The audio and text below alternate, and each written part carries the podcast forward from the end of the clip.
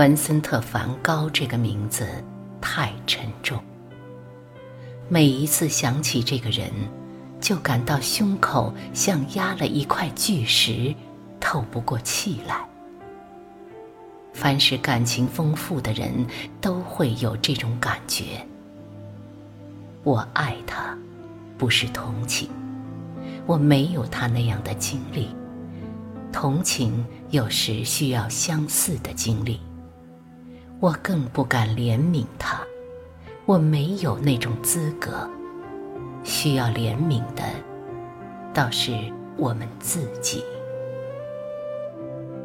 是的，那波西米亚人士的生活，劳伦斯笔下那熠熠发光的脉络与苍穹，还有那搅拌着金色镣铐似的星空。那播种者所留下的辉煌，以及层层叠叠的麦浪，一百多年里，不一直在恩泽着我们所生活的这个世界吗？我几乎不敢看梵高的画册，看了让人欲哭无泪，几天都难受。我以前不能理解。一个人为什么有那么悲惨的生活，却保持着那么高贵的灵魂？后来，我慢慢懂得了，生来就高贵的灵魂与生活的贫穷没有什么关系。梵高先生，是您早上把清凉的山峦和潮湿的农舍。以及奔跑的小白马献给我们，而中午，您又将席卷大地的炽热和小镇的慵懒奉献给我们。黄昏，当我们随着那困顿劳作者踟蹰在最后一段通往家园的古铜色道路上，我们不禁怆然而泪下。到了晚上，梵高先生，您又带着我们仰望几欲疯狂的夜空，在夜风的熏拂下，我们一同细数沉睡的村舍和教堂。每一次，我看到梵高在疯人院里的自画像，就想起这件事。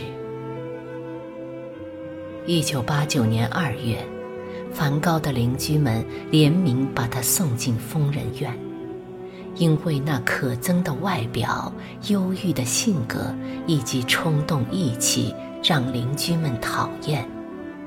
而他，竟然默认了。他没有任何反抗，他竟然以如此的忍耐对待人们的敌视。反而更清醒、正确的谈论自己的艺术。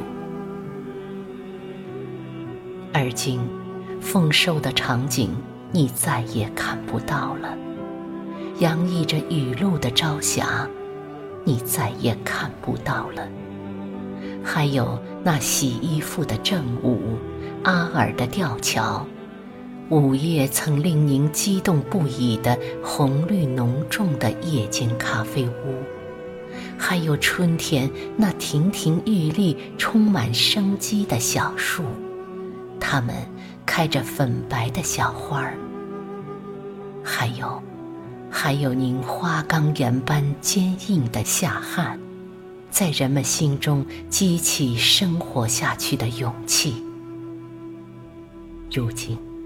那瞬间的注视，已成为永恒，并将永远的印在后世每一双被泪水如湿的瞳孔上，滋养着一代又一代年轻的灵魂。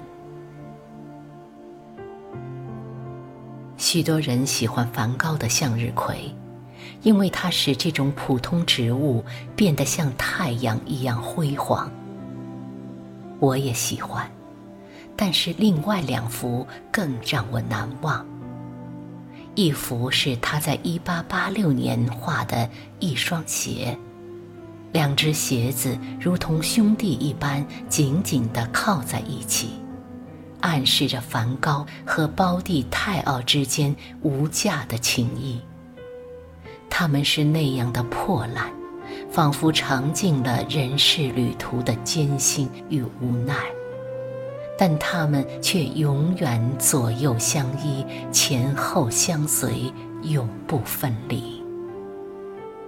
另一幅是梵高阿尔的诗，这是梵高的家。这个家没有一件奢侈品，但他却要这个家走进永恒。他告诉人们，他不是流浪汉，他有家可归。而无家可回的，却可能是我们。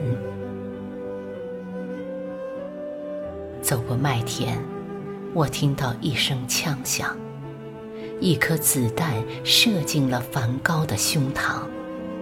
他三十七岁。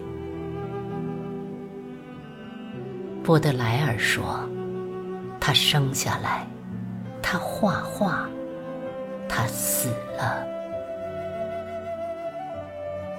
麦田里一片金黄，一群乌鸦惊叫着飞过天空。